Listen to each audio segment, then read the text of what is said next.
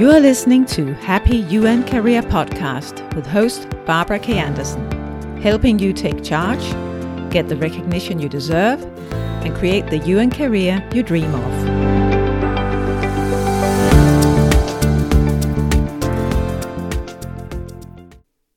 Hello, and welcome to this short episode, which is about a mindset issue that many of us struggle with. When is it time to take the next step? Or to use my favorite car analogy, when is it time to go from being parked to start driving? You can find the show notes for this episode at barbarakanderson.com slash 20. For this episode, I was inspired by a conversation with a new client the other day, where she shared with me how, for a number of years, she had been feeling, well, not really happy in her job. She had a dream of something else, but she had not really been able to articulate that dream. And she was also feeling a bit guilty about wanting something else because it was a good job that she was in. She felt she ought to be happy. The reason she was talking to me about it was that she had finally reached that stage where she knew that she had to act. She could no longer stay in that dreaming of something else stage, but needed to move to the next stage. She needed to take action.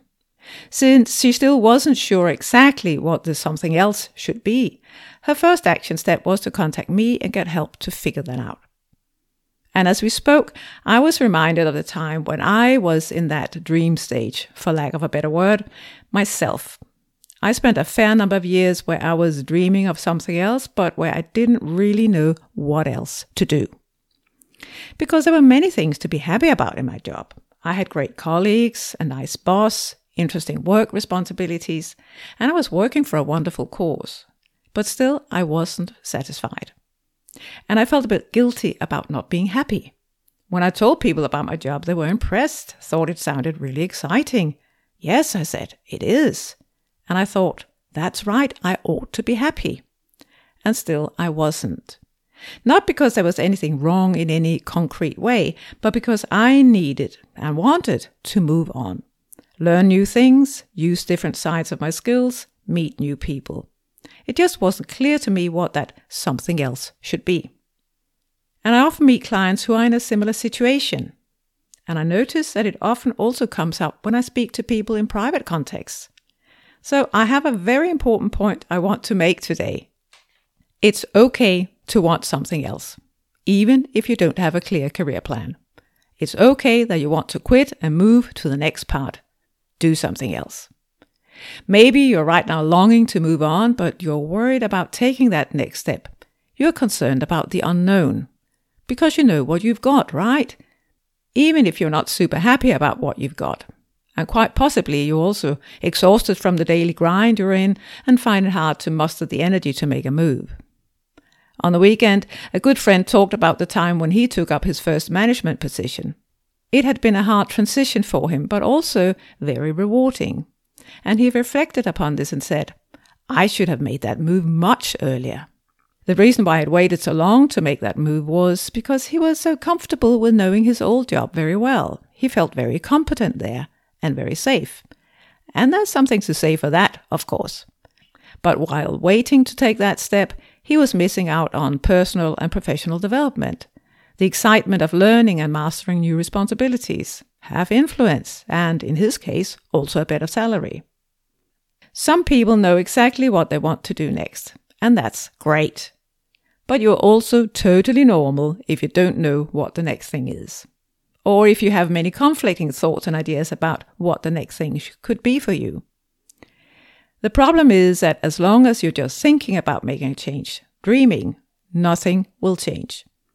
Or things might suddenly change around you without you having a say in them. If you'd like to have some control over what the next thing, the next job, the next professional development should be for you, then you need to take a step yourself. Because until you take a step, you won't get any feedback on what's right for you. It's not until you start doing something that you'll get feedback on whether this might be a good direction for you. Something happens when, for example, you tell your supervisor about your ideas and ambition and ask for their advice on how to progress. Something happens if you reach out to your network and let them know that you're ready to move on. Something happens when you decide you need to get support to take the next step. And that something is something that doesn't happen while you're still just thinking, dreaming of change. The dream is nice and comforting, but in itself, it doesn't bring any development for you. So the big question is then when? When is it time to move from thinking about things, from dreaming to taking action? That's obviously a highly individual thing, but generally it's earlier than you think. If you're listening to this podcast, you've possibly been thinking about this for a while. Maybe you're longing to take action to move yourself forward. And if you know that you want things to be different, but feel stuck because you're unsure which direction to take or what the first move really should be, then the first important step can simply be to ask for help. Find somebody that'll support you in figuring that out and help you make a plan. And you know, nothing needs to be cast in stone. There will be another step after this one. It is possible to change direction along the way. Even if it might look like it from the outside, very few people have a life or career track that is completely linear. And I, for one, would not particularly like that. I like to discover what's around the next bend of the road. The paradox is also that in our attempt to control, or maybe rather avoid any risks in our career, we easily risk missing out on opportunities, learning, and experiences that could help us grow and give us a more satisfying professional life.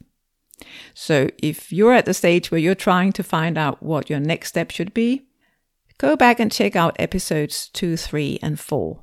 They're part of the series called What Drives You and What Drains You, and here I present some simple tools to help you in your clarification process. You'll find the episodes at barbarakanderson.com slash 2, 3, and 4.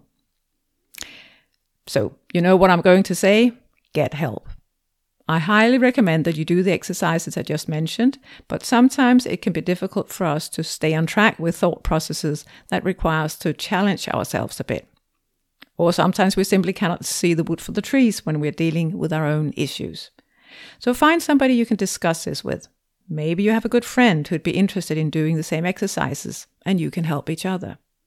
And if you can feel that it's high time to get outside support, maybe it'll be good for you to get professional help to find your next step. I wish you lots of luck with plugging up your courage to take the first step on the next part of your career journey. If you enjoyed this episode, then please think about sharing it with a colleague or a friend in the UN who might be interested in this topic as well. Most people find podcasts through word of mouth, so you would not only be helping your friend, but you would also be supporting the show, for which I'd be very grateful. You can either share the episode directly from your podcast app, or you can send them a link to the podcast website at barbarakanderson.com slash 20. There you'll also find the show notes. Thank you for your support.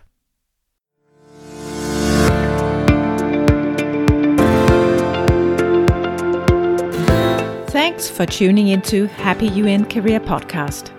Please leave a review about this show and share this podcast with other professionals in the UN.